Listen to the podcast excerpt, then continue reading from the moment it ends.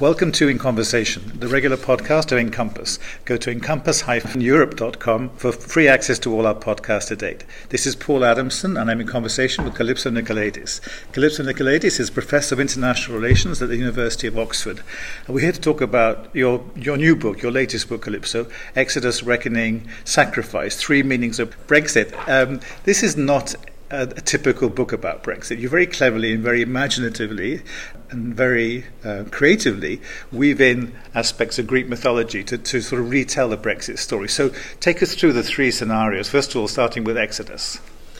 Actually, Exodus is, uh, is the first story and the dominant story at, from the beginning, which is not from Greece but came way before, right? This is shackled people leaving the Pharaoh slash Brussels to go to their promised land of milk and honey. That's not been stamped by the Common Agricultural Policy.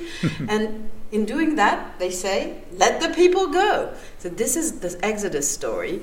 And an Exodus story that allows the Brits to tell themselves that may, there may be 40 years of wilderness, maybe a bit less long, but it is in the wilderness that the tribes become a people, that the covenant happens, that maybe the UK will be united again. So, this is the, the sense in which maybe we should understand that um, it doesn't matter when you talk about castes and rational stories. At the end, you want the sea to open and you want to, um, to be on the other side. And of course, Europeans watching this end up saying, because there's so much Brexit fatigue, the same thing. It is a British problem, it is a British responsibility. But let the people go. That's the first story. But can I add that um, in that story, Paul, I do put in a bit of Greek myth already, a foretaste. And that foretaste for me is very important. Uh, it is the moment when I ask, actually, if we step back, what Europe are the Brits really leaving? It's not a Europe of slavery, but nor is it paradise lost.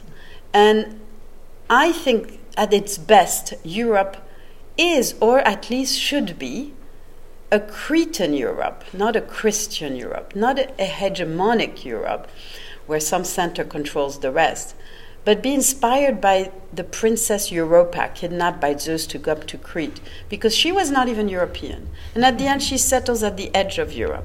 And maybe the message there is that Europa is defined by its limes, by its periphery, by its semi insiders, outsiders. That is the soul of Europe. And I say this myself as a Franco German Greek. person in Greek, and, but my mother was Franco-German, right. and I understand the importance of the core in Europe. But I do hope and feel that we rehabilitate the power of the periphery in our vision for Europe's future. So that's the first Exodus story. Well, in the context of the Exodus story, you talk also about this thing called British exceptionalism. We hear a lot about it, especially since the referendum three and a half years ago now. But how exceptional is British exceptionalism? What do you mean by that? And how, how justified are people who, who bang on about British exceptionalism uh, legitimate, correct in doing so? Well, first of all, we're in the 21st century. There's no chosen people right. when we are, right? And so, um, and moreover, there is nothing less exceptional than exceptionalism. Every country has its own narrative and story about how exceptional they are, thankfully. But the question we want to ask about Europe is is it capable of accommodating its many exceptionalism? And indeed, including a certain version of it, which is British. Um, British in all the f- ways in which we know that Britain doesn't have some of our problems on the continent. And here I say "our" as a continental yeah. European, but having just become British, sometimes I do the opposite.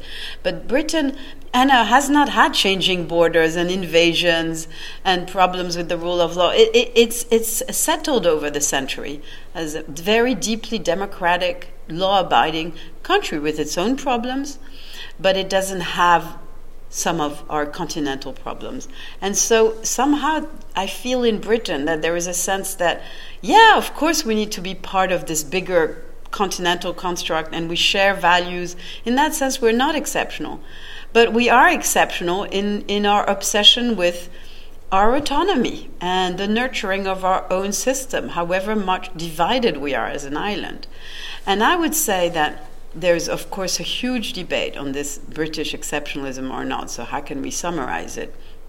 But the one greatest way in which I buy the exceptionalism is that, hey, Britain out Asterixes the French and is capable of saying, we, the little country, because after all, it's not that big, Yeah. uh, nor is it that small, but whatever, you know, we can kind of stand up on our own two feet. And it's maybe many of us may think is deluded in this interdependent world. Absolutely.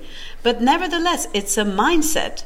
Um, and I think sometimes around the continent and in the world, however much we think there's something crazy going on with Brexit and the mess that it's created, we also think, wow, they dared. They dared.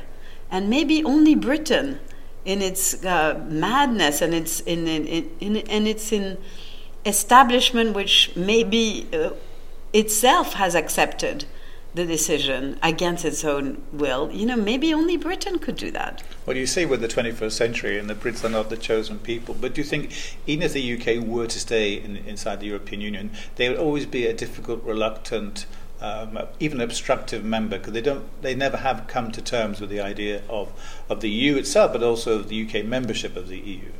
Well, Paul, you would agree with me that first of all, when we say they, we need to deconstruct this they, Right. Right, because there's so many in Britain. After all, only thirty-seven percent of Brits voted for Brexit, and that's the public. I mean, but overall, uh, there are as many variants on rela- of relationship with the EU that there are people or group of people in Britain, like anywhere else. That's the first point.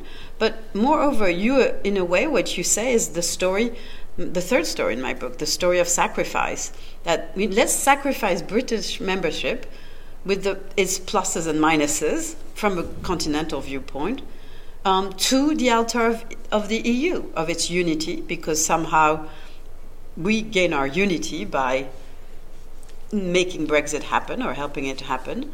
Uh, and indeed, exactly as you said, you know, we, Britain was a headache. Right. So we're getting rid of this headache, and a lot, we've heard a lot that line, including from you know my own other country, France.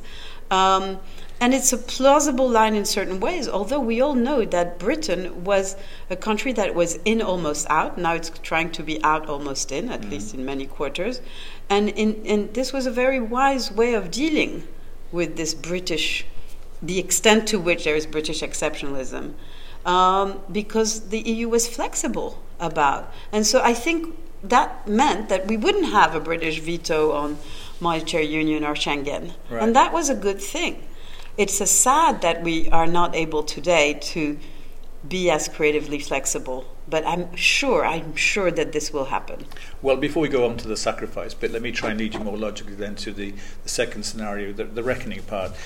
I'm not quite sure whether you're saying then, based on what you just said, by the way, whether the EU is guilty, quote unquote, of, uh, of not being flexible enough, or has it shown extraordinary uh, pa- patience uh, and great flexibility in trying to accommodate the so-called special needs of the UK position? Well, first of all, Paul, you know, when you ask me these questions, I'm like the rabbi who said Avi was right, and then, yeah, Shlomo is right, and then his wife said, but they can't both be right, and he says, you're right, and, you know, right, okay. um, the book is about ambivalence. It's about the ambivalence that we all Okay. have, and that And that's a good thing, That's ambivalence. ambivalence is a good thing. Right. In fact, it's a it's a, in praise of ambivalence. Unfortunately, politics, in a kind of Machiavellian way, but because Machiavelli saw that politics polarizes. That's what politics does. But if you go back, if we can tap back into our own identity as individuals and citizens, we're all ambivalent between how much control, how much cooperation, how much, all of this. And so I'm hoping that we can see that the, those two, you, you kind of contrasted two stories, hmm. they can both be right. And Right. the way in which reckoning is still right, even if you accept that the EU has done a lot of positive and flexible things vis-à-vis the UK, is that is if you see Brexit as a canary in the mine, and if you see that it's a, a reflection of the structural ills of the EU, the tsunami of crisis didn't come from only Wall Street or Palmyra. Mm. They also came from within because there are structural weaknesses in the whole EU construct, in a construct that actually widens social divides or inter-country divides very often, although it claims to want to do the opposite. A construct that helps let, helps the fact that people around Europe feel excluded from the decisions that will affect them directly. And you may say, well, actually, no, the EU is super democratic, there's a, even a democratic surplus. Well, sorry, that's not how its citizens feel. And the story that we are involved with, with Reckoning, is as much about uh, a claim for popular sovereignty, even if it's shared across country, than a kind of exclusivist reclaiming of national sovereignty. And I think the EU needs to reckon with this message from its people, both on the economic side of what kind of precarious capitalism we've built over the last decades and on the democratic political side. But, but I would challenge you a bit then in that, uh, Kalypso, in that I would argue that to a certain extent, to a large extent, Europe's leaders, uh, certainly the most the, the most powerful ones are very mindful of the fact that they are seen as undemocratic, aloof, uh, elitist, and not sufficiently in contact, connected with uh, the, the, the public at large. This, the question is how they go about changing things. Isn't that the issue that they are? They don't need to be told that this is an issue. The, the problem is how you change things. Well, first of all, um, I agree with you indeed, and I also find that right now in Brussels there's a wind of change, and I think really? it's what yeah, makes you say that? Well, the new commission right. the first yeah. woman, okay. uh, what she says, uh, trying to think outside the box. Right. Um, I also would add that um, uh, it's not necessarily about talking better to the people, although that would be nice, you know, if, if there was much more conversations all around Europe from people com- being the ambassadors of the EU. All of these we've been talking about for decades. I've taught on the EU for 30 years, and this is very, very old themes. We know that. But more fundamentally, I think leaders know that the EU can never be a simple democracy like throwing the rascals out because they're all sitting around this table, say in the European Council, and they know one day one will leave, another day will another one will arrive, and that's how the EU works. And it's a very complex system. And I can't see how it could be radically different from what it is. I'm not calling for a revolution here institutionally. There is no institutional magic bullet to bring democracy in Europe. We have a parliament, a council, a commission. No, what needs to change, I think, is the ethos of how we how we engage with this complexity with citizens. And one way I hope we can engage is what I advocate at the end of the reckoning part. Reckoning is about rethinking the way in which what the EU is for. And I am hoping that what we're seeing today, and what I've advocated for 10 years, is a pivot from the politics of space to the politics of time. You'll have to explain that, please. Well, I explain that sim- very simply in, in the fact that the EU has been all about creating a single market, right. a single space for the movement of people, and that's a very, very good thing. Although we know it's been the best of things, but sometimes the worst of things mm. for certain parts of Europe's population, and it has pitted the nomads, those who move, the mm-hmm. 4%, against right. the settlers in Europe who feel that there might, some of them, not all, be on the receiving end. And this is as old as human history nomads versus settlers. We could go on and on about how the politics of space is maybe necessary, but creates these deep divides. And I think where we can come back together as Europeans is to actually do things at the European level that only the EU can do for the long term, that the EU can be the guardian of the long term, including through impact assessments of every one of its laws and regulations and decisions. What will this mean for two years, five years, ten years, 50 years, 100 years? That's what We've, you mean by the politics of time. That's what I mean by the politics of time. It's very concrete. It's like we have impact assessments for environment specifically. Right. Environment is a big part of it Green New Deal is a big part of it, but it's not the only part. Sustainable integration over time needs to be about everything the EU does. And you will say this is this can be difficult democratically because there are short-term costs if you aim for the long term. But I think if we do that, the EU can be a different kind of democracy, what I call a democracy with foresight, um, and really um, engage and and create a debate in the European public sphere about how we share the cost of being responsible for our children. It's not going to be easy because that cost needs to be shared among all its citizens. But I hope that's the place where Europe is going to go. Well, let's move on into this final part of the conversation, uh, Kalypso, to the, the sacrifice part of, of your book. I'm not sure whether even Brexiters, never mind Remainers, think that the UK is making a great sacrifice in leaving the European uh, Union, if it does leave the European Union, which I always say on these occasions. Is it because you think that if the UK were to leave, uh, a, a major source of obstruction and delay and, and just not being cooperative would be removed by the dint of UK's departure? Or do you mean is it's more like a, a wake up call that to the rest of the, U, the U27 that they must change the way they do business? I, uh, as usual, you will be very, very uh, or maybe uh, frustrated with me, Paul. Uh, that, it, that the, the first version is Remember that in the book, I try to tell stories, not just necessarily what I think. I think bits and pieces of all of this because I'm myself schizophrenic, like I hope many of those who listen to us. Um, that's a good thing. Ambivalence is a good thing. Yeah. And I do hear a lot that the sacrifice, yeah, because wow, you know, we won't have this headache anymore of Britain vetoing everything and coming in with its objections. True, uh, you hear it, and elements of it might be true, especially lately, you know, obviously. Mm. Um, but um, I, I personally campaign for Remain on the theme that Britain please stay for Europe's sake, because at the end of the day, I have always thought that Britain's contribution to the EU is extremely positive, including its pragmatism, its devotion to the rule of law, its pluralism. And so I don't really believe the kind of heroic sacrifice story that Britain has to leave on the altar of Europe's principle and unity. But I do think we have to have a more ironic view of the sacrifice that is being made. That, yeah, I mean, it will hurt Britain, and maybe it can serve Europe, and in the end, you know, serve some sort of notion of what is right if the British sacrifice can help the EU. This is more what you were saying uh, in the second side, you know, rethink this wake up call, rethink of how it manages its polycentric governance so that other countries are not tempted. This is what I call exit interrupters.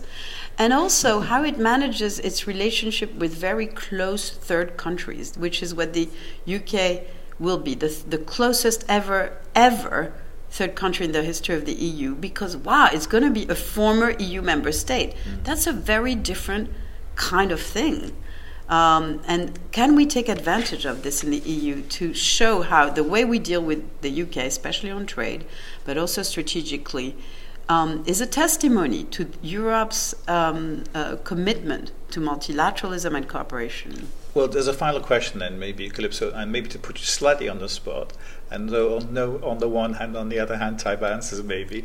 Um, you talk a lot about we need a, or can, at least you pose the question, can we have a smarter, kinder, do no harm Brexit? What, what do you mean concretely by that? I would mean that although my second best would be that Britain never leaves the EU, that I think that would have cost uh, for Britain in terms of um, polarization and huge divisions that would continue in that country. I therefore mean that perhaps what we want to aim for is the kind of exit, the kind of withdrawal that preserves the future, that makes it more plausible, indeed, as you said, Paul, to at the end of the day, um, through a kind of Brexit, um, prepare the ground for a changed UK re entering a changed EU. How you do this um, involves, I think, all parties to have a mindset where they're sitting on the same side of the table against a wicked problem.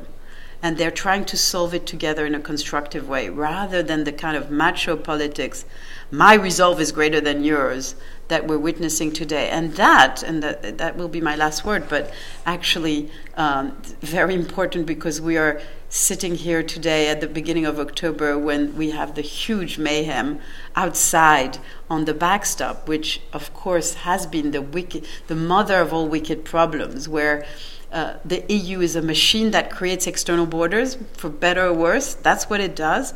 And yet it has to do this on an island that cannot afford to have any border within it. What kind of wicked problem is that? And yes, the EU is right to say that, well, the only way to deal with it is to keep either Northern Ireland or the whole of the UK in the single market and the customs union. But it faces a, UK, stubborn as it is, saying, well, at least we need the Northern Ireland to stay in the customs union. And what you want to do is kind of, yes, convince them that, mm, no, we, meet, we need to create a, an all island entity for everything. But maybe also engage in the kind of constructive compromise that the EU is so good at. And I actually know and trust that the Commission team around Michel Barnier is indeed trying to do this. So we need to move beyond the noise and fury and engage in an ethos of mutual recognition, of engaging with the other side, however mad they may seem, because each side doesn't just represent themselves as person or party or whatever it is, but they represent the welfare of all the people of Europe. And we owe, as technocrats, as thinkers, and as negotiators, we owe the people of Europe to always go the extra mile and give a second chance and a third chance and a fourth chance to agreement, as Merkel said very recently. That is the spirit of the EU, and I hope that spirit of the EU will pervade, if not in the coming days or weeks, but hopefully in the coming months and years, will pervade the reconstruction of the relationship between the UK and the EU. That is my hope Paul. Okay, well, we have to leave it there. Exodus, Reckoning, Sacrifice, Three Meanings of Brexit is a wonderful book. I highly recommend it. Kalypso Nicolaidis, thank you very much for your time. Thank you.